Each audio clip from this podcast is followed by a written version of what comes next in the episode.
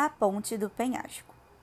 Um pastor queria, tarde da noite, visitar sua amada, e o caminho o levava a atravessar o rio Visper, onde ele corre ruidosamente em um profundo vale rochoso, e sobre o qual havia apenas uma estreita ponte pêncil feita de tábuas.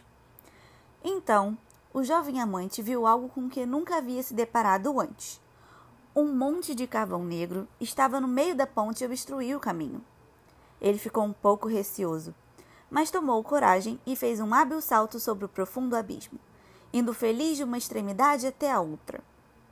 O diabo, que surgiu do vapor que saía do monte de carvão, gritou para ele: Você teve uma boa intuição, pois se tivesse recuado, eu teria lhe torcido o pescoço, e você teria pisado no carvão e teria se afundado nele, caindo no penhasco.